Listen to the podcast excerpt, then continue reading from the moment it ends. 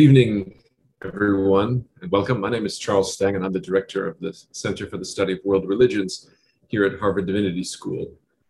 Welcome to the C S W R's annual Hindu View of Life lecture. This annual lecture aims to address the current and urgent issues of our time from a perspective informed by insights and values arising from Hindu traditions, both of India and of Hinduism globally. The inaugural lecture took place in two thousand sixteen, and the series is meant to evoke the memory of Doctor Sarvapalli Radhakrishnan, who spoke at the opening of this center in nineteen sixty. It's a distinct pleasure to welcome my friend and colleague, Doctor Shravana Borkataki-Varma, to deliver this year's Hindu View of Life lecture. She is a historian, an educator, and a social entrepreneur. As a historian, she studies Indian religions focusing on esoteric rituals and gender, particularly in Hinduism. As an educator, she's currently a lecturer here at Harvard Divinity School and also at the University of North Carolina, Wilmington, where she teaches introductory courses on world religions and higher level courses on Hinduism, Buddhism, religion and film, and history of yoga. As a social entrepreneur, she is the co-founder of a nonprofit called Lumen Tree Portal. Doctor Borkataki-Varma invests in building communities with individuals from various faith backgrounds who believe in kindness, compassion, and fulfillment. She received her P H D from the Department of Religion at Rice University. Her lecture this evening is entitled The Hindu Margins, Third Gender and Women Spiritual Partners. Thank you, Charlie, and thank you for the generous introduction and for this invitation. And thank you, everyone, for joining us today. Um, so when Charlie called me, and this should be sometime, I think in January or February, and asked me if I would give the annual lecture on the Hindu View of Life, instantaneously, my thoughts went to whose view, whose life? In other words, I asked myself, who is a Hindu? Whose lives and which viewpoints is Charlie referring to? Do we have the same understanding of what may be our Hindu identity markers? This then led to another set of questions: which Hindu will I speak for today? And in doing so, who am I excluding? I identify myself as a hybrid Hindu, a term I came across in Hugh Irwin's writings. Further, I'm an insider with an outsider lens. By this, I mean I'm a scholar of Shakta Tantra, which is uh, loosely understood as Goddess Tantra, focusing on esoteric rituals and gender. At the same time, I'm a practitioner. I was first initiated into the Goddess Kamakya lineage sometime around the age of eight or nine, and then took my second level Diksha, which is initiation, at about fourteen and fifteen. For the two decades post my initiation, I was simply a practitioner. I had absolutely no idea that one day I would become a scholar of my own tradition, and my dissertation would end up being a sort of an autoethnography. I graduated in twenty sixteen, and over the last now almost five years, my deepest struggle has been around how do I write about my own tradition in a way where I critique certain ritual practices, codes, and rules, which are phallocentric for a large part, yet not reduce or be apologetic about them. As an initiate, I swore to secrecy, which brought up deeper questions on what I will make public and what will remain private. I finally arrived at a point wherein I continue to keep my vows, but not at the cost of subverting voices, especially the ones that are marginalized. The two groups of Hindu I, I will speak about today are people I care for very much, We meet when I visit India, which was as recent as ten days back. We are Facebook friends. We live on our phones through the WhatsApp, which is highly popular these days. Yet the irony is that these very people live a life that is largely hidden in what I call the Tantra veil, an invisible and complex set of moral, ritual, political, religious, social, and gender codes that pushes for a large group of people to live a life of liminality. Allow me a few more minutes of introduction here. It is imperative to contextualize my agency in this very world of Goddess Tantra, because I'm often asked the question, how and why did I get access? I'm from Assam, a state in India globally known for its tea. I was born a Hindu, raised a Hindu, but it is not until the last decade and a half that I asked the question, who is a Hindu? My two classes here at Harvard Divinity School last fall brought forth fascinating conversations pertaining to our lecture today. The Hindu view of life from the center, and how does that view look like when you're at the margins? And it is the margins that I mostly work with. These very discussions today are also deeply steeped in political, cultural, and social rhetoric. The Twitter and the Instagram worlds are not necessarily spaces steeped in love and compassion, especially when one is asking questions like, who is a Hindu? Who gets to speak, and for that matter, teach traditions, Hindu traditions at universities? Hindu religious pride today is tightly intertwined with national pride. This merging of identities and, and, and pride in being a Hindu and an Indian is not just a phenomena in India, but is well present in the diaspora. Two examples come to mind. One from the summer of twenty twenty, amidst the pandemic lockdown, the heated debates over Times Square in New York being lit up with images of Lord Rama and the proposed design of the temple on the groundbreaking day of the Rama temple in Ayodhya. And from ten days back, as I passed through immigration at Delhi airport to return to the, to the U S, the immigration officer asked me what I did for a living. It's like a standard protocol. They want to check if, you know, you are really the person you say you are. So when I told him I was a scholar of Hinduism, he wanted my phone number. And he said, and I quote here, we, ne- we never grew up thinking, what is Hinduism? We were born Hindus and we remain Hindus. But now there is so much of discussion everywhere in India, and I feel like a fool because I do not know how to define my own religion. I know very little of its history.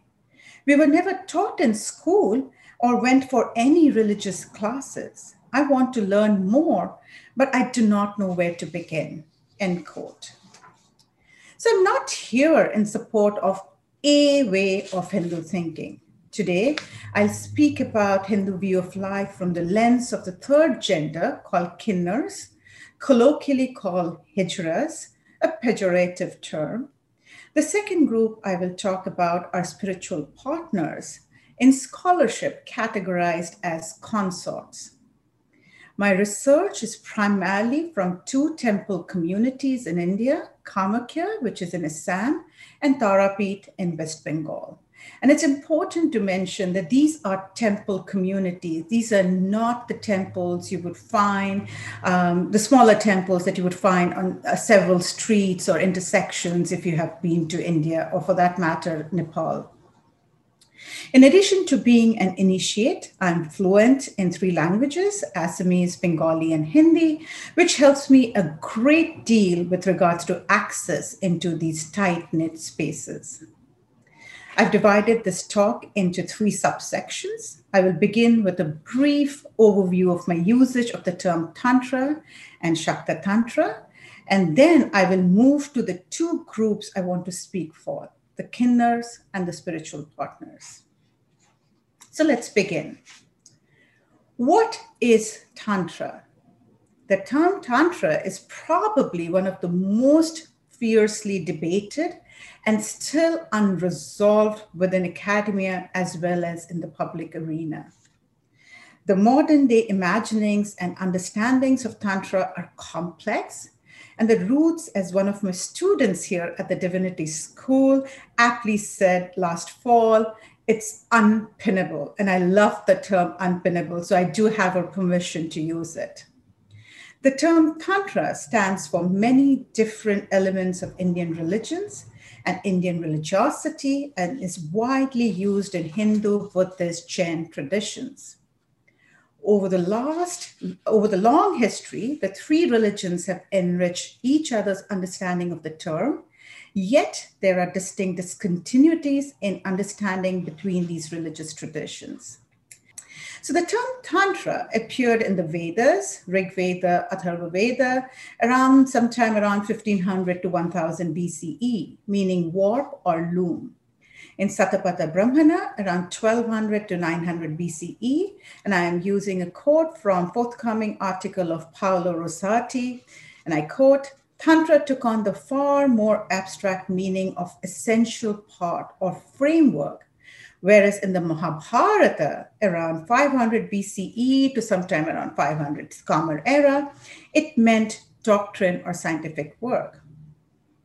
There are several other usages of this term with a wide range of meanings, from manuscripts written on palm leaves, governance, and so forth.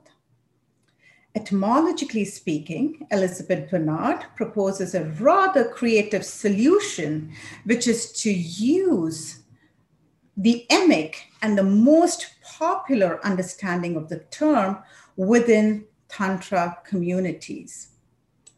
Many contemporary Hindu ascetics define Tantra as action done with the body, Tanu, for the purpose of protecting, bringing about release, Tra.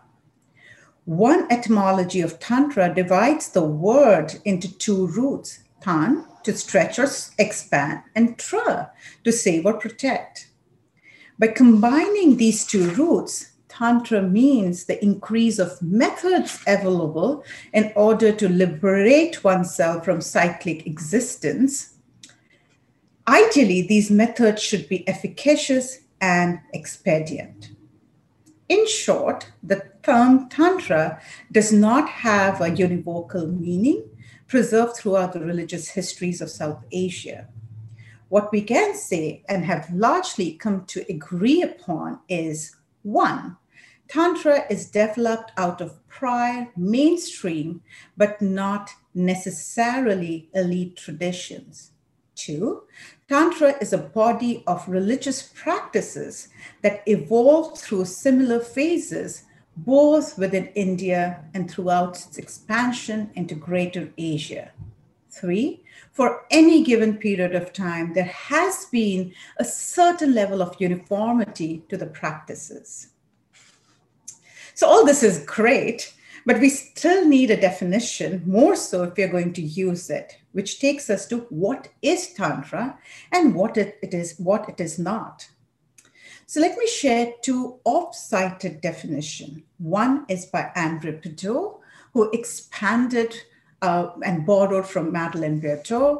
And for Andrew Pideaux, it is an attempt to place karma, desire, in every sense of the world in the service of liberation, not to sacrifice this world for liberation's sake, but to reinstate it in varying ways within the perspective of salvation. This use of karma and all aspects of this world to gain both worldly and supernatural enjoyments, bhukti, and powers, siddhi, and to obtain liberation in this life, jivana mukti, implies a particular attitude on the part of the tantric adept towards the cosmos, whereby he feels integrated within an all-embracing system of micro, macrocosmic correlations. The second definition um, is, was proposed by David Gordon White. And for uh, White, Tantra is the Asian body of beliefs and practices which, working from the principle that the universe we experience is nothing other than the concrete manifestation of the divine energy or the Godhead that creates and maintains the universe, seeks to ritually appropriate and channel that energy within the human microcosm in creative and emancipatory ways. So like my colleagues, I too had to either come up with my own definition or use a definition that applied really well to my work. So I chose the definition of not a very well-known uh, scholar, Prem Saran. So for Prem Saran, and therefore by using his definition for me, Tantra is the term that stands for certain distinctive practices of a ritualistic and sometimes magical character. Example, the use of mantra yantra, meditation diagram, chakra, nodes on the central axis of the inner visualized yogic body, for example, the kundalini, Shakti or female power that is visualized at the base of the yogic body in the form of a goddess of that name. These practices are used as means to reach the goal of either spiritual emancipation or of more mundane aims, mainly magical domination. So I'm gonna stop sharing my screen here. Next is the term Shakta Tantra or Goddess Tantra. In Devi Mahatmya, which is a fifth, sixth century text, portion of the Markandeya Purana, the ultimate reality in the universe is understood to be feminine. Devi is simply not the knowledge that sets one free, but also the great illusion, Mahamaya, that keeps one bound. It is only through the Devi's grace that one can act at all. In other words, Devi, which is the goddess, is the primary ontological reality. All exists through her body. She is the great deluder, and she is the one who redeems her devotees by incorporating them into the life divine. In short, she is the effective agent on earth, and cosmos is not masculine, but feminine. She is Shakti. Douglas Brooks refers to Chun Gordian's definition of Shaktism, which is well accepted by most scholars, as it encompasses many elements of that constitute the term Shaktism. So I'm going to share my screen again.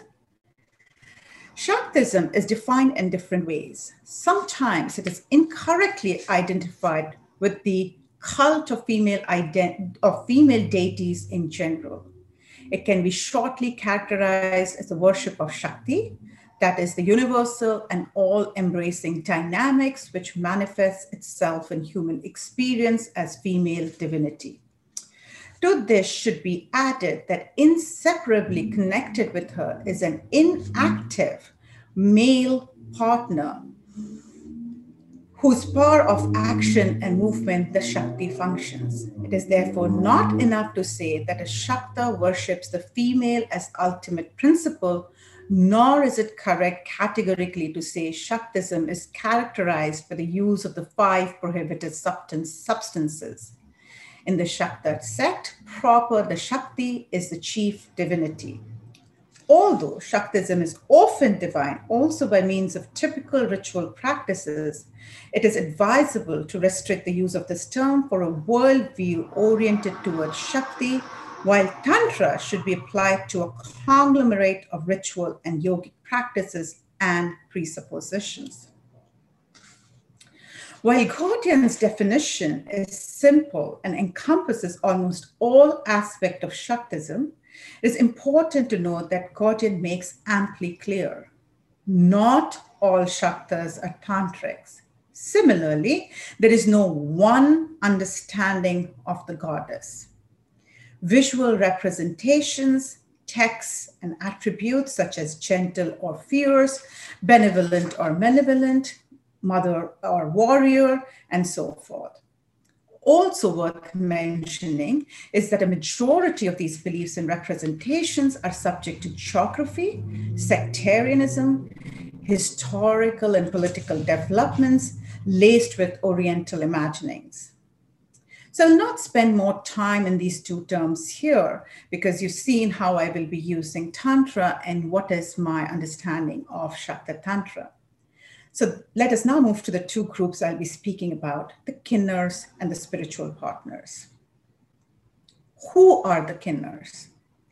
Kinnars are the same group of people who are identified as Hijras in India. Hijras are a heterogeneous group of individuals. The L G B T Q plus and the various gender identities are not being currently used by this community.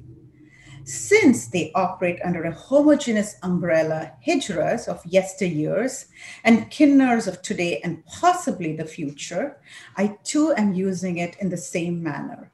In other words, I do not and will not try to subcategorize them into different gender categories. Daniela Bevilacqua refers to Matthew Boysford in her forthcoming article that the term Hijra is associated with the Arab Hijra, departure, the term which describes Muhammad's exile from Mecca towards Medina in six hundred twenty-two Common Era. The word Hijra would then refer to a gender displacement, a movement whereby an individual shifts from being a male to female gender. Shiv Shankar Mal, in his twenty fifteen uh, writings, argues that Urdu word hijra is derived from the Arabic root hajar, which means leaving one's tribe. This large group is aptly defined by Serena Nanda, and I do want to share her definitions. I'm going to share my slide again here. Given the large and complex society of India, the Hijra community attracts different kinds of persons, most of whom join voluntarily as teenagers or adults. It appears to be a magnet for persons with a wide range of cross-gender characteristics arising from either a psychological or organic condition.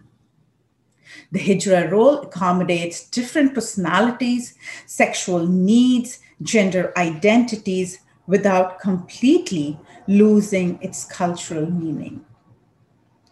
Androgynous narratives in the Hindu religion are well-rooted. Quoting from Wendy Tarniger and her work published in nineteen eighty, where she discusses the presence of androgen figures in the literature. And I quote, "The true mythical androgen is equally male and female at the same time.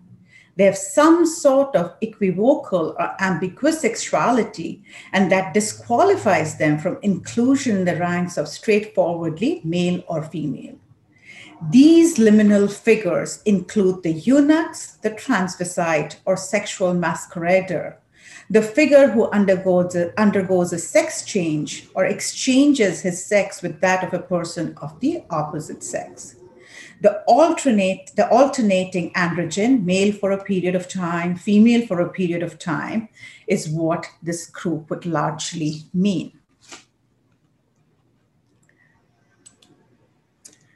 During my fieldwork, I often found the members of the community narrating stories from two epics or using Chaitanya as an example.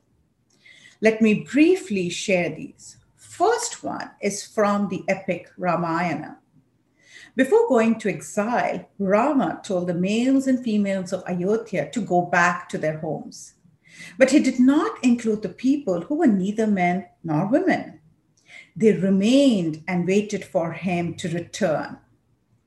Post his return, he thanked them for the devotion and bestowed upon them the power of wish fulfillment. In other words, it is believed that the words of a Hijra have the power of becoming reality. Hence, people fear their curse and seek their blessings. The second story is from the epic Mahabharata. the nymph Urvashi f- fell in love with Arjuna, but he clapped his hands over his ears when she propositioned him, for he said she was like a mother to him.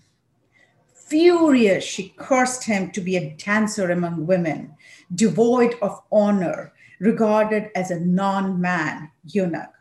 But Indra, the father of Arjuna, softened the curse and made it valid for only a year.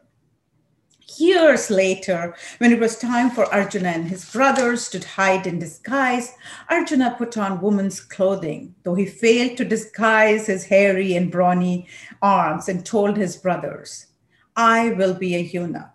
He offered his services as a dancing master to the women in the harem of a king. The king was suspicious at first, remarking that Arjuna did, certainly did not look like a eunuch, but he then ascertained that her lack of manhood was indeed firm, and so let her teach his daughters to dance. Another off-narrative story, although I have to say this is more popular uh, with the Kinnars that I spoke with that come from Bengal or further east, uh, is that of Chaitanya. Chaitanya was regarded by some as an avatar of Krishna, but by others, including himself, as an avatar of Radha. Thus, it is said that Krishna became Radha in form of Chaitanya in order to experience what it was like to be Radha and to make love with Krishna, and he became Krishna in Chaitanya's body in order to make love to Radha. While such stories are well transmitted, the fact is that there is an ontological difference between saying God is androgynous versus God is androgen. Further, as succinctly put by Ellen Goldberg, in the context of Ardhanarishwara, the status of male Shiva half is privileged by the title Ishvara, which then would be understood as God, Lord, or Master, whereas the female Parvati half, with whom Shiva shares his body, is simply designated as Nari, woman. I, like many others in India, grew up with the Kinnars. They were in the street corners asking for money in exchange for blessings. You can find them even today. Members of the community just magically show up if there is a wedding or a child is born. Now, wedding is kind of, uh, you know, understood uh, because th- these are large events, so one can tell that there is a wedding in the family. But I've often wondered how they would come to know if a child has been born, especially more so if the child was not born uh, at the house, and if, it, if the child was born in another city, but to the same family, only then to know that they have an extensive net, uh, network uh, that they maintain with the ironing lady, with the drivers, with the security people, um, you know, with the corner uh, pawn and cigarette shops that are quite um, popular in uh, in India. But my first introduction to the larger community community was when I worked for Gender Training Institute in Delhi back in nineteen ninety-nine and two thousand. We had won a large project to train and educate the members on safe sex and diseases that get transmitted through unprotected sex. It was only then that I entered a Hijra household, although, although they operate more like what we would understand as clans. These house, households have stringent rules and elaborate structures defining different members and their roles. While I was very far from experiencing their roles in Shakta Tantra space, it was abundantly clear that the Hijra commune functioned both as a residential as well as an economic unit. The units are run under very strict guidelines and surveillance, and while the members contributed both physically and monetarily, the collective household provided the members protection from law enforcement and from the larger society, who kind of treat them with a lot of scorn, and also a lot of times they're met with violence. Leaders of the commune are mostly Muslim, thereby a Kinnar must first convert to Islam, as documented by Gayatri Reddy in her work in two thousand five, while simultaneously accepting the Hindu goddess Bahuchara Mata as their Kula Devi, clan goddess. It was during my PhD fieldwork that I noticed the relevance of Kinnars in the rituals, especially fertility rituals within the realm of Shakta Tantra. But even then, uh, when I began my work, I did not really, I started noticing them, but I had not really made any forays with regards to the community and getting access. This does not go to say that Kinnars are unique to, sh to Shakta Tantra. This liminal community includes the eunuchs and the transvestites. In other words, they're considered neither lopsidedly male nor female. If they're not eunuchs by birth, they must undergo nirvan, wherein their penis and testicles are removed and a small part of the incision is left open, because it is believed that after the release of the male blood, the individual is reborn as a receptacle for the powers of Ochara Mata, their uh, clan goddess.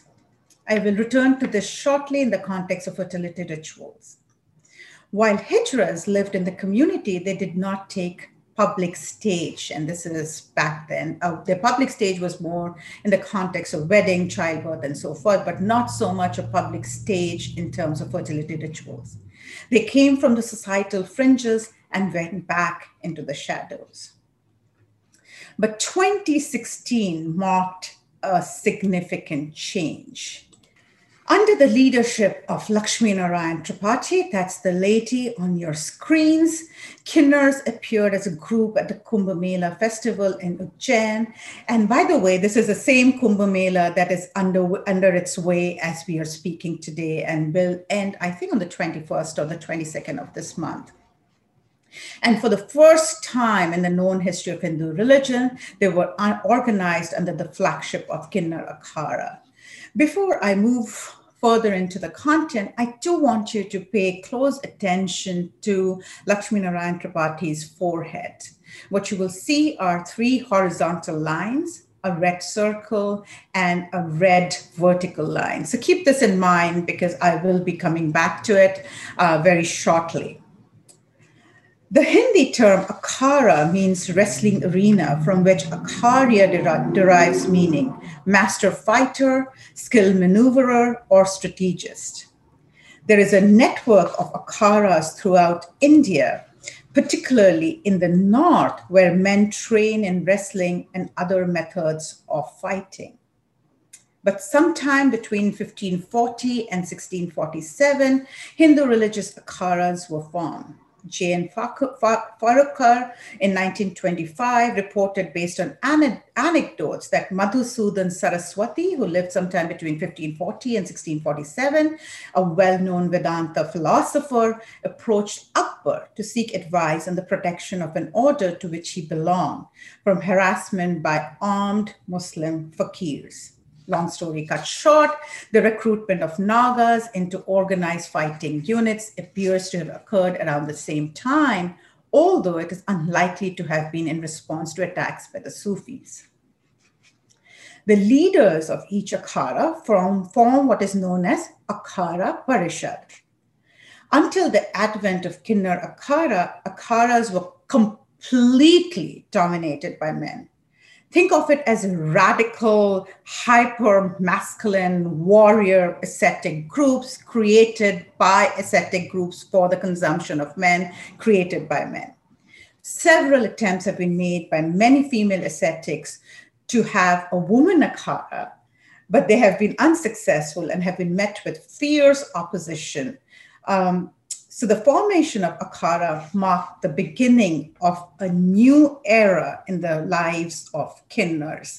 So here I'm going to share a video. It's about two minutes, but it is from uh, two thousand nineteen uh, when uh, the Kinnar Akharas became formally uh, Kinnar Akhara. So I'm going to share the video next. Prayagraj in Uttar Pradesh is all decked up to welcome devotees for Kumbh Mela,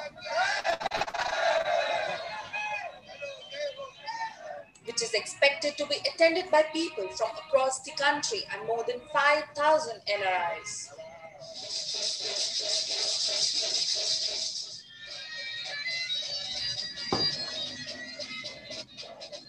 On Sunday, Kinnar Akhara took out the first Peshwari or Devatva Yatra at the Prayagraj Kumbh.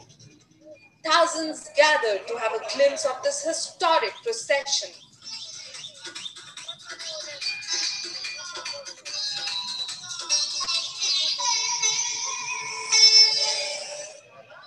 The Akhara Mahamandaleshwar Swami Lakshmi Narayan Tripathi was sitting atop a camel. With Tripathi, hundreds of transgenders from across India participated in this Devatva Yatra.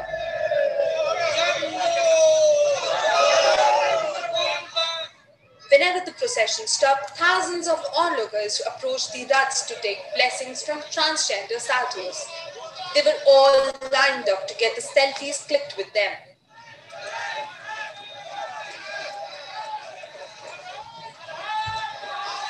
Akhara's Mahamandaleshwar claims to have adopted Sanatan Dharma.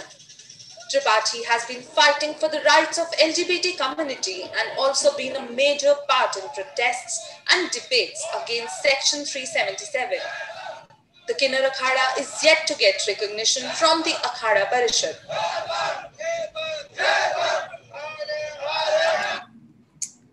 All right. And sorry, once again, uh, you know, the joys of technology, sometimes they, when it works, it's magic. When it doesn't, it always creates some confusion. But as you saw in the video, it says that uh, the Kinnar Akhara um, was still waiting to get recognition from the Akhara Parishad. This was twenty nineteen at the beginning of the Kumbh Mela, but of course, by the end of it, they will be recognized. So in twenty nineteen, what you saw was large gatherings of people who came to witness the entry of the Kinnar uh, Akhara into the group, uh, at that time, not an Akhara, but the Kinnar group into the Mela grounds. Uh, the procession, again, as in the video, was led by Lakshmi Narayan Tripathi. She was riding a camel uh, and had a sword in hand.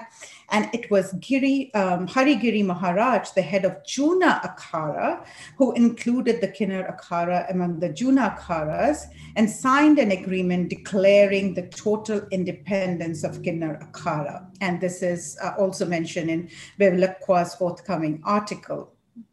So this is the time, this is a moment in time in history. So we're talking of twenty nineteen. So three years back when Kinnar Akharas are formally recognized by Juna Akhara. And this has never happened in the history of Hindu religion in terms of Akhara inclusion and uh, including non-male uh, members and giving them that kind of a status. Um, so I have just few more pictures to show, uh, no more videos, so this won't be a problem. There you go. All right. Um, so they greet, um, so when it comes to the Kinnar Akharas, the greeting is now Jai Shri Mahakal. And the Kinnar Akhara tilak, the markings on the forehead, and that is what I was also uh, talking when I had shown the image of Lakshmi Narayan Tripathi, was made of three horizontal lines typical of Shaiva followers, with a vertical red line at the center symbolizing the feminine, the Shri, and a big red bindi. So what you see are uh, on the top left of your screen is this classical three horizontal line, red bindi and vertical red, but there is also some level of art artistic um, allowances that you find on the field. So what you find on the bottom left of your screen is another variation and the right is another variation. Uh, and this is interesting because they are very intentionally integrating Shaiva and Shakta into their uh, understanding and how they are now going to be seen and how they will represent themselves in this Hindu milieu. Uh, the leaders today are called Mandaleshwara or Mahamandaleshwara, as you again heard in the video. Now, this is a classic process of Sanskritization, a term that was coined by the sociologist M N Srinivas in nineteen fifty-two. Sanskritization is a well-known theory in the anthropological and the sociological literatures in India. Sanskritization is a widespread social and cultural phenomena that has occurred through the history of India and continues to happen, as we see with the formation of Kinnar Akhara and their identity marker and greetings. It was also in twenty nineteen in Kamakhya at the Ambubachi Mela that I met a large group of Kinnar Akhara members. With respect to antiquity, Kamakhya surpasses most of the shrines in Greater India and those in Eastern India. Most scholars agree that Kamakhya dates to the eighth century and continues to be one of the oldest and most revered of the early seats of goddess worship. This temple complex also epitomizes the retention of many ancient practices. The Shaktapeethas in general and Kamakhya in particular represent a complex interaction or negotiation between mainstream Vedic or Brahmanic traditions and indigenous elements from the pre-Hindu areas of India, as also mentioned by Hugh Urban in his twenty ten uh, work. Additionally, a unique feature of the larger temple complex of Kamakhya is that each of the ten Mahavidyas, the wisdom goddesses, have a temple dedicated to their own practice, and the complex also contains a temple for Shiva and Vishnu respectively. Further, unlike most Hindu temples, none of these goddesses are represented in imagery. Goddess Tripura Sundari, one of the wisdom goddesses, popularly known as Shodashi and or Tripura Bala, is the primary goddess in Kamakhya. She's also recognized by the name Rajarajeshwari, although Rajarajeshwari mostly comes in a very specific ritual context. One of the central rituals in Kamakhya for Shodashi is the Kumari Puja. Textual references to the worship of Kumari Devi, that is the prepubescent girls, is found, and that's the image that you're seeing on your screen, for example, is from the Devi Bhagavata Purana. While the essence of Tripura Sundari as Shodashi in Kamakhya is kept in the exoteric, the essence as Rajarajeshwari is retained in the esoteric, mostly understood within the context of tantric rituals involving sexual fluids. Red being the female sexual fluid, white semen, the union of the two. Rajarajeshwari is primarily performed during Chaitra Navaratri, which by the way started yesterday and uh, will end again, as I said, either on April twenty-first or twenty-second, depending on time and date. There are several important festivals celebrated in Kamakhya, but one of the most unique is the Ambubachi Mela. Ambubachi is the celebration of the yearly menstruation of goddess Kamakhya. In twenty sixteen, it was estimated that two point five million people attended the festival, which number steadily growing every year. The temple remains closed for a period of three days since it is believed that the Mother Earth becomes unclean. On the fourth day, rituals are performed, after which the goddess regains her purity, while for three days, the goddess is secluded due to perceived impurity in, induced by menstruation. The prasada on the fourth day is distributed to the devotees in two forms, the menstruating fluid part of the body, in this case, water from the spring, which is red in color, small pieces of cloth, red in color, which was used to cover the yoni during the three days of menstruation. So, the while, so while the goddess herself is impure due to menstruation, the fluid, menstruating blood, and the blood-soaked cloth are believed to be blessed substance, which encapsulates power and delivers protection to the devotees who either wear it hidden in a talisman or keep it in their home shrines. In other words, the goddess is impure, but the substance believed to be coming out of her body is pure. Since twenty sixteen, there has been a steady rise in the number of Kinnars that visit Kamakhya for Ambubachi. In twenty nineteen, there was a significantly large congregation, at, uh, congregation and at sunset, they, they would come out in procession dressed beautifully, and, and and it was hot and humid, and and I you know if you look at my pictures, by the time it was about four thirty-five p m I looked like a tomato. I was melting, but they looked gorgeous. They looked so beautiful, and they they came out, and there was this beautiful procession. The crowds grew larger by the day because it's a three to four day festival. So, you know, there are lots of people over those days to get pictures and watch the procession.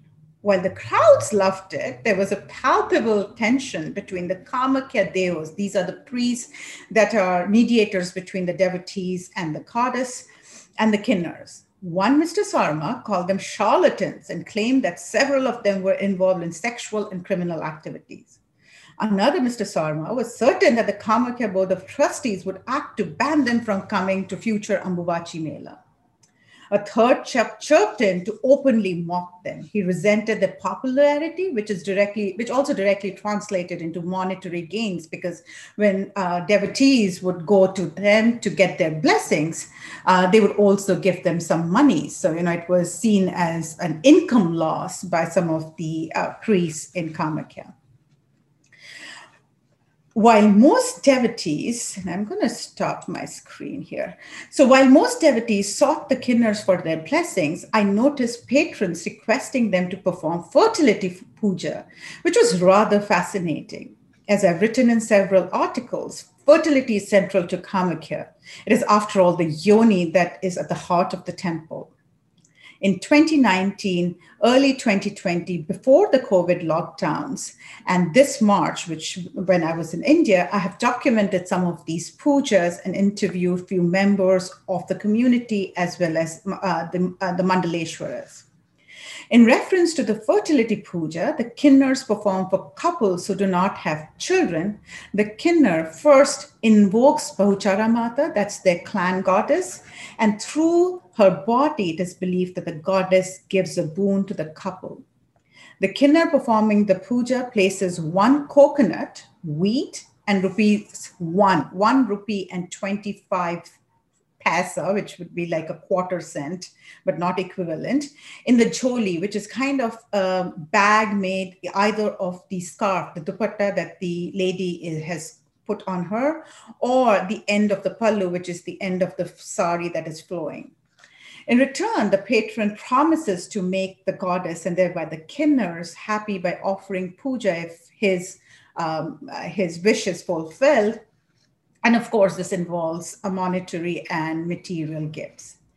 According to one of the Mandaleshwaras, sometime between yesterday and April twenty-second, and I tried to call them today, uh, this morning, but I, uh, you know, I wasn't uh, able to do so. In Ujjain, Kinnar Akharas will perform the Putra Kameshti Yajna, which is performed for the sake of having a child, more so a male child, which according to her has not been performed in this Yuga age. So the reason I was calling them is because uh, given the rise in the COVID cases, I'm not sure if they will do it this nine days or they will do it in October. So I wanted to confirm, but anyway, uh, I couldn't make the contact. So that is uh, what they told me uh, in March um, of twenty twenty-one. Yuga is the cycle of four worlds, uh, the ages, and we are currently in the Kali Yuga. Um, so she said that Putra Kameshti Yajna was last performed in the ancient time when, upon the recommendation of sage Vasishta, King Dasaratha of Ayodhya performed the Putra Kameshti Yajna. After its successful completion, the Lord of Fire, Agni Deva, appeared and gave a bowl of sweets to the king of Ayodhya, which was provided to his three queens to promulgate his sons, Rama, Lakshmana, Bharata, and Shatrughna. This will be followed by the laying the foundation of what she called, and I quote, largest and the most magnificent Bahuchara temple in Ujjain. So performing the Putra Kameshti Yajna is a significant move on the part of the Kinnars. And as I said, whenever they do it, because by doing so, they make their role in fertility ritual mainstream. So I'm eagerly waiting to see what kind of press coverage they get and what kind of acceptance they will get. And this is, as we speak, this is history in the making. My hypothesis is that by performing a public Putra Kameshti Yajna, Kinnars are strategically bringing an acute focus on how, by virtue of sacrificing their individual fertility, they have the ability to give universal procreative powers. So now let me move to my second group of people, the spiritual partners. Unlike the Kinnars, to my absolute dismay, I was completely oblivious of the existence and their highly liminal and largely invisible group. It was in two thousand twelve Yet again, as part of my PhD dissertation, I met two sisters, Gauri Ma and Sundari Ma. That was the first time I was introduced to the world of spiritual partners on the liminal space of the cremation ground of Tarapith. And then much later in two thousand fourteen fifteen is when I read uh, Lucinda Ramberg's uh, Given to the Goddess. In the Brahmyamala, in the Brahmyamala, a text composed between mid, uh, mid seventh century, eighth century, Sanskrit words for uh, women such as Sri, Vanita, Nari, and Abala, Abala are used. Shaman Hartley's article that came out in two thousand nineteen further elaborates these terms. In some cases, these may apply to female practitioners, in particular, highlights the frequent occurrence of Abala Parles, a member of the weaker sex, suggesting that this usage contrasts the parlous condition of womanhood with the possibility of apotheosis through tantric ritual, a transformation from abala to a state of divine power and autonomy. More often, the Brahmyamala employs terms which specifically, spe specifically intimate a woman's status as an initiated practitioner, principally Shakti, Duti, and Yogini, and secondarily Bhagini, Bhairavi, and Adhikarini. So I'm gonna, um, Bhagini is understood as Tantra sister, but Adhikarini in the text is occasionally used in the sense of woman entitled to the Tantra teachings by initiation. Duti is used in alteration with Shakti, the female messenger go-between. In other words, a female companion that is ritual consort exclusively in the context of sexual rituals. Continuing to refer from Hartley's article, a passage in chapter forty-five of the Brahmyamala depicts the ideal Duti as accomplished ritualist. Beauty uh, appears among her desired qualities, but this is not expressed in particularly erotic terms. Given that this, is, uh, this talk is in the public arena, I'm intentionally not sharing the verses except one. Obtained by the command of the Guru, lovely, possessing the marks of auspiciousness, who has mastered the sitting postures, possessing great spirit, purified by the true essence of Tantras, devoted to the Guru, the deity and her husband, unfatigued by hunger and thirst, ever steeped in non-duality, free of discriminative thoughts and lust, well-versed in trance, yoga and scriptural wisdom, steadfast in the observances. After obtaining her, a man of great wisdom should practice what is taught in this ritual manual. So in this larger context of Shakta Tantra as introduced in Kamakya and Tarapith, ritualized sex is a form of ritual diagnostics, through which an adept seeks to gain a vision of his past lives to identify obstacles impeding his quest for Siddhi. The interviews with Gauri Ma and Sundari Ma were conducted jointly in Tarapith in two thousand twelve and then in two thousand fourteen. They are half-sisters and have been practicing Shakta Tantra since they were little girls. Gauri Ma was seven years old when her parents brought her to Guru in Tarapith, West Bengal. And I quote, she says, I was mad. When she says mad, she means, you know, she had some kind of a mental illness and would get frequent epileptic attacks. My parents were poor, so they brought me here and they asked the Guru if I could be cured. End quote. The Guru observed her for a few days, as she says, and then the Guru said cure was a possibility, but a very expensive proposition. And her family was really poor, so instead her pa- parents donated her to the temple. The Guru took care of her by giving her medicines and many amulets to wear. In a couple of years, when Gauri Ma believed she was about ten or twelve, it's hard to tell age uh, because, you know, they forget. Um, uh, he initiated her into the Shakta Tantra practice and married her to Lord Shiva. Her Guru explained to her, and I quote, Shiva can come in form of any man.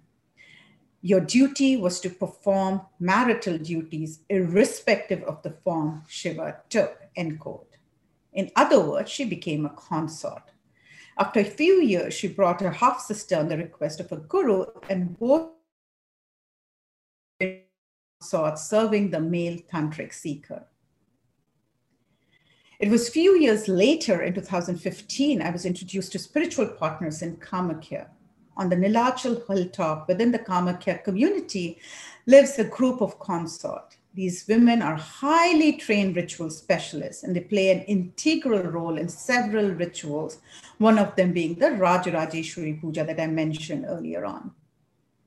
They are living and breathing dutis of the Brahmyamala. But here is the problem. For the larger society, dutis are part of ancient Hindu past. For all practical purposes, they do not exist. Since they do not exist, the spiritual partners are relegated to the shadows of Shakta Tantra world, and they are disdained outside of the temple walls. So to conclude my talk today, the two specific groups whose viewpoints I've chosen to highlight, that of the Hindu Kinnar and that of the spiritual partner, one seems to be progressing toward a more positive role in the larger community, and the other does not. The life of a Hindu Kinnar is rapidly emerging from the street corners to be legitimately recognized as a ritual specialist who has the power to bestow fertility, an acknowledged, if not possibly in the future, honored position in the community. Whereas the spiritual partners of Shakta Tantra world remains to be obscure, unacknowledged, invisible, and yet they are regarded as vital to the Shakta Tantra ritual practices. Even so, for successful progress of the male tantric adept, thereby the spiritual partners, in my analysis, miss the moksha boat. That's it for today. Thank you so much, and apologies for the little video glitch. And I'm ready for questions. Um, I'm, I'm sorry, the lighting in my room is terrible, so uh, I hope you can see me, but um, in any case, you can hear my voice. Shravana, thank you so much. There was so much in this lecture, uh, and I have questions, as do some of the folks uh, who've already submitted, um, if, uh, but, but often people take a few minutes to formulate these questions, so um, I'm sure more will come in here. But the first question I'd like to pose to you is from our friend and colleague, Frank Clooney. And he asks, given the current social and political debates in the U S about trans identity and trans people and their rights, has the current uh, and more conservative and politically charged tenor of public Hinduism in India today prompted any controversies about um, Kinnars Uh, or Hijras, their place in society, uh, their acceptance, et cetera, uh, and uh, fueled by charges that they are not, uh, they're not quote unquote real Hindus? Thank you, Frank, uh, for this question. Um, so when we look historically, so we did have the Article three seventy-seven for uh, the longest period of time.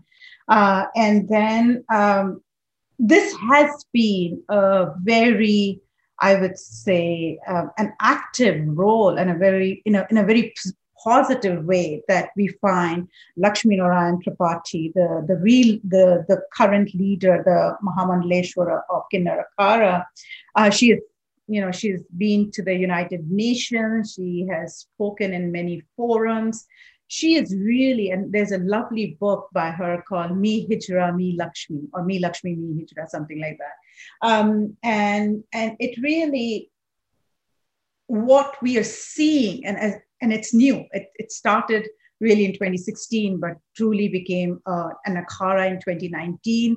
twenty twenty was the pandemic. So, you know, it's, it's, we're kind of talking about two, three years. But what we're seeing is, at least in the ritual space, the Akharas, there is, of course, a lot of tension between the priests and the Akhara, uh, the Kinnar Akharas, but at least in the ritual space, what I have seen in the last three, four years is definitely a larger acceptance of the Kinnars.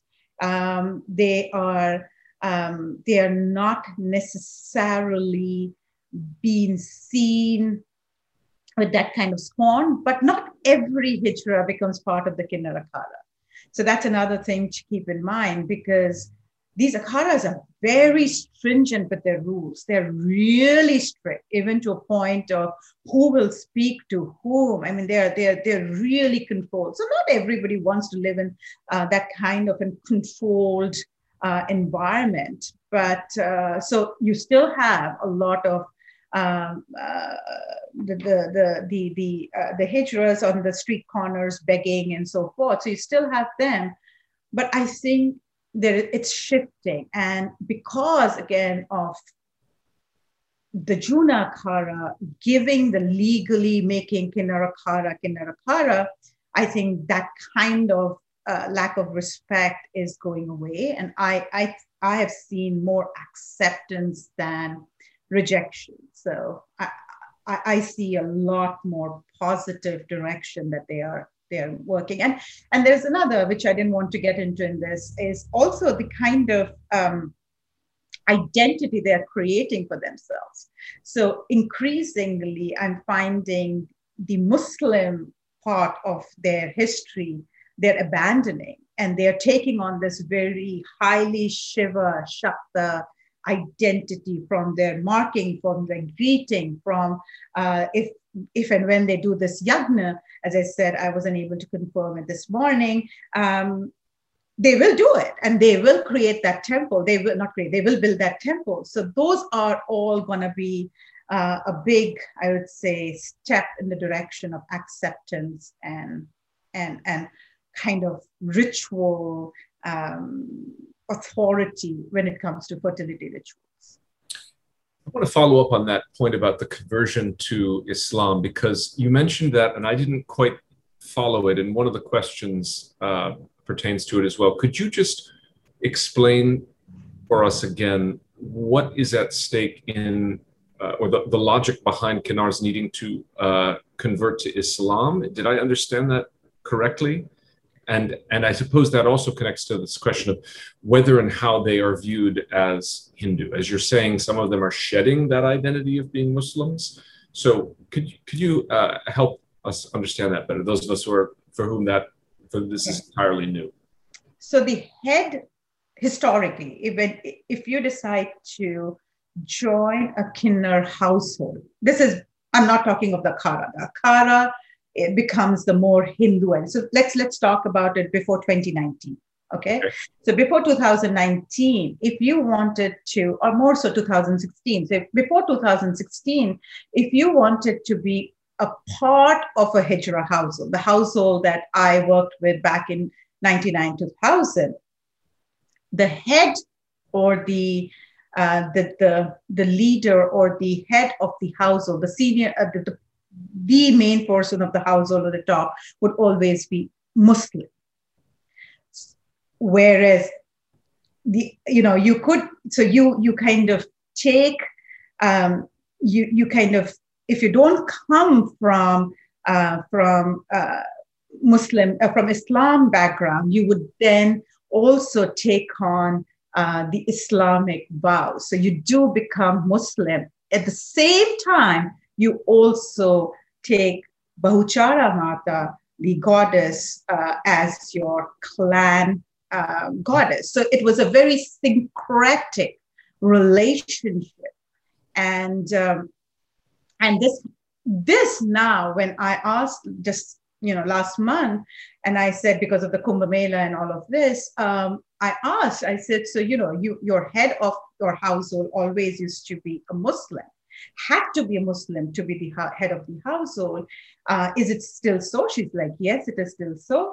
And I said, but now we don't hear the Muslim elements anymore. You've become very outwardly uh, Hindu. Your, you know, your forehead markings is Hindu. Your greeting is Hindu. Your prayers are becoming more. And, and as Lakshmi Narayan Tripathi announced in twenty nineteen, they are now Sanatani. So they are, they've announced they are Sanatani Hindus. So they have, they have decided to consciously take on Hindu identity, Hindu identity markers. Uh, they're constructing the temple for Bahuchara Mata. They're going to be uh, in this fertility space. So while the, the, the Islam and the head of the Hijra household or the Hijra um, uh, household remains to be a Muslim, that will slowly and slowly kind of not be known. And even now, it's very unknown. Oh, so so you mean, well, I suppose my, my question is still uh, lingering, which is, it, do we know why and, and when this tradition began, where the head of a Hijra household would have to, if they were not already uh, Muslim, would have to convert? What's what's the rationale for that? So this was back, back, back in history. I have to look at the exact, but, you know, like really back in history. Um, and, you know, Farrukhar, the, the nineteen, you know, where he also documents these Akharas um, back in history. And I have to, uh, I have to look at the date, but essentially the Hijra community was a synthesis of Islam and Hindus. And for reasons, some known, some unknown, the head of the Hijra household was always a Muslim. But now with the formation of Kinnar Akhara, we are shifting and we have shifted. And that is what has happened. I see. Okay. Uh, uh, let me ask another. I could, sorry, Charlie. I can I'm look sure. up and uh, maybe later send you, and we can send it to the uh, group, who, uh, whoever wants okay. to know the exact specifics of what happened, which year uh, that happened, and it began. Yeah. No problem. When you introduced the uh, first group, the Kinnar, the Hijras, uh, I believe, if I heard you right, you you said you were going to refrain from using the sort of the contemporary Western acronym L G B T Q, um, and use these, uh, so to speak, the, the, the native lexicon for, for, for this category. When we watched the video, uh, the commentator in English referred to um, the Kinnars as transgenders yes. in the plural, and then also, I believe, said something about how this particular figure what had done uh, amazing work for the L G B T Q community. So I'm wondering if you could reflect for us on how those two lexica or those two vocabularies are kind of coexisting in India. This Western, this kind of contemporary, largely Western one, and then, so to speak, this indigenous account of. So for that, we have to just compare the same news in a Hindi or in a regional language and in English. I see. Um, so when the same news is played in English, there is, and, and Lakshmi Narayan Tripathi is, of course, very well versed in, I don't know if well versed or not, I mean, uh, but she's versed. She knows very well the different categories, and she um, clearly is, uh, is, is, has made herself, Uh, you know, has informed herself of these categories. So from time to time, when she's speaking in uh, in English in the United Nations and so forth, she does use sometimes transvestites, and she would use the L G B T Q as uh, L G B T Q. But where the reason why I am, I, I, I, I am not comfortable using it, because everybody that I asked on the ground, they didn't know what and how do you differentiate between L G B T Q, right? They didn't know. They they were like, we are Hijras, and, and that's yeah. it, right? So for them, they're Hijras, and it's this very homogeneous category of Hijras, um, and and and that is the reason why I feel ill at ease to then say, okay, X is transgender, Y is you know this, Z is that, because they are not using it. Mm-hmm. Mm-hmm. Okay, I'm going to combine two questions, both of which have to do with this, the, the uh, spiritual consorts. Um, so, so forgive me, this might be a little rough because I'm paraphrasing, but as you described it, Lord Shiva can show up in, in, the, in the words of the priest uh, who welcomed that um, or who initiated that young, that girl into um, her role as a spiritual consort. He explained to her that Lord Shiva can show up in the form of any male. Um, and the question that follows from that is, what makes these men Shiva? Uh, and do the consorts have any opinion at, on their duties to Lord Shiva? Uh, that connects up to the second question, which is, uh, do you regard the spiritual consorts in Shakta Tantra as consenting to the sexual rituals, or is it typically circumstances like the ones you described, poor family looking for a cure, that forces them into this condition? So I suppose there's a question of, I, to repeat, like the criteria. Are there criteria by which men do can be seen as Shiva, or is any man who appears, um, uh, you know, so for these sexual rituals, are they uh, regarded as Shiva? And then the second is about um, uh, the circumstances and, and consent. So I'm going to reverse, uh, answer in the reverse order. Please. Choice, consent. I've come to understand them to be far, far more problematic than how we see choice and consent sitting in the United States and also in urban India. Choice and consent is very, very different in the world view, where you are seen, where not seen, where you understand. It's almost like, I call it the sociocultural D N A. When your sociocultural D N A drives a very a kind of understanding that it has immense amount of impact on your karma, on your rebirth, on, on what will happen in the future, not just for you, sometimes for your entire kinsmen, you know, for your entire family and so forth. The concept of choice and the concept of consent becomes very, very, very different. So So let so we have to, one, consider that. How are we defining choice and consent? Choice, rather. Consent is, I would say, compared to choice, consent is a little more easy to, to, to define and to ask.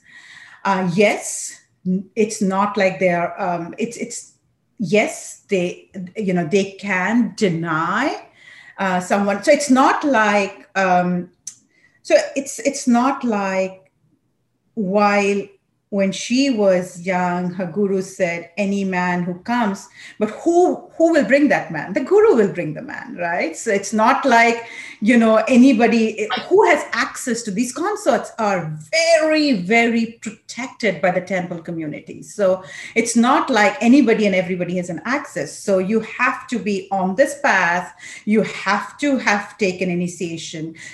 Chances are you will have to have a uh, same guru, or uh, there is there is some access to these tightly knit communities where also it's not for mundane purposes. And that's another thing we somehow miss when we look at ritualized sexual acts, right? So it becomes very like, um, it is not for procreation. It is not for pleasure. It is not for any sort of, um, um, you know, uh, meaningless activity. Ritualized sexual acts are very, very significant um, purposes. They are introduced in the path for very specific reasons. There is a lot of training that is involved, Uh, which involves a ton of bodily practices, as well as, as you saw in the description I showed, as well as breathing techniques, as well as, you know, the whole thing, why you're doing it. So it's not like I'm saying, and if, if that's what it came across, let me stand corrected. I'm not saying Shiva comes in many forms, as in any man. Mm-hmm. It has to come through this rubric of Shakta Tantra, of initiation, of guru, of um, going through years of practice where you may have reached a point where the guru would say, okay, you need to experience this, or you need to learn this. For learning this, for this purpose, you need a sexual partner or a spiritual partner, and that's when they're assigned. So that's how it works. Shravana, I wonder if you could um, spend a little bit of time reflecting on the connections between these two groups, because I, for one, um, missed that. I mean, most of most of your presentation was on the Kinnar community, and then a, a briefer treatment of the um, spiritual consorts. Now, I, I, I'm, I, I take one of your points to be obviously that any account of what the Hindu view of life is, you have to choose which Hindus you're talking about, and, and you're highlighting these two um, marginal communities, in some cases um, uh, invisible or uh, nearly invisible communities. But what connects these two communities uh, other than their their marginality? Rituals. Rituals, okay. And even within rituals, it is the rituals either on one side, it is the rituals that bestow fertility, or rituals that that rituals wherein the female bodies are, are instrumental in accessing some of the sexual fluids that are extremely essential for, um, for or, or recognition of those masculinity and femininity within an individual is extremely essential, because in Tantra, the body is no longer rejected. In Tantra, body becomes central. We're talking of Jivana Mukti. We're talking about Mukti in this lifetime, liberation in this lifetime. So the physical body that we're looking at is no longer rejected. And therefore, you know, comes the yogic body and so forth. So it's the ritual that connects the two. But the argument I'm making, and what I wanted to showcase from the Hindi view, and both groups are Hindus, is that the Kinnars, because of how they have taken on a public space, they are the spiritual partners, because for all practical purposes, they don't exist. Nobody talks about them. When you don't talk about them, there are no, no akharas protecting them. There is no laws protecting them. How do we protect? How do we ensure um, minors don't get, uh, how do we, you know, uh, protect children? None of that is being ever discussed because they don't exist. Mm. So if, if you go with they don't exist and that they existed in the historical past, that's a, that's a group of Hindu, largely women, mm-hmm. largely female, largely girls, who are then completely in the shadows of the Hindu life. Maybe we have time for at least one more question, and I'm going to combine two, and both of which have to do with colonial legacy. So it's very common today for students in, in Introduction to World Religions classes to be taught that the very category of Hinduism is a kind of colonial mm-hmm. category that groups all these disparate traditions under one easily controlled category.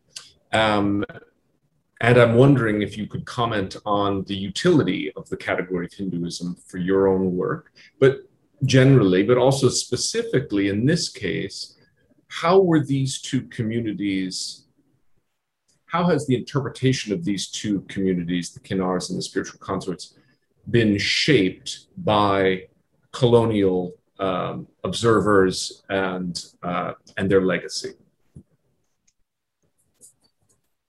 Um, so yes, so I completely agree, and that's why you would not hear me um, use the term Hinduism or Buddhism or Jainism, any ism for that matter. Uh, and that's why I specified very clearly that it is Shakta Tantra. And even in Shakta Tantra, I only work in the east of India, which is West Bengal and Assam.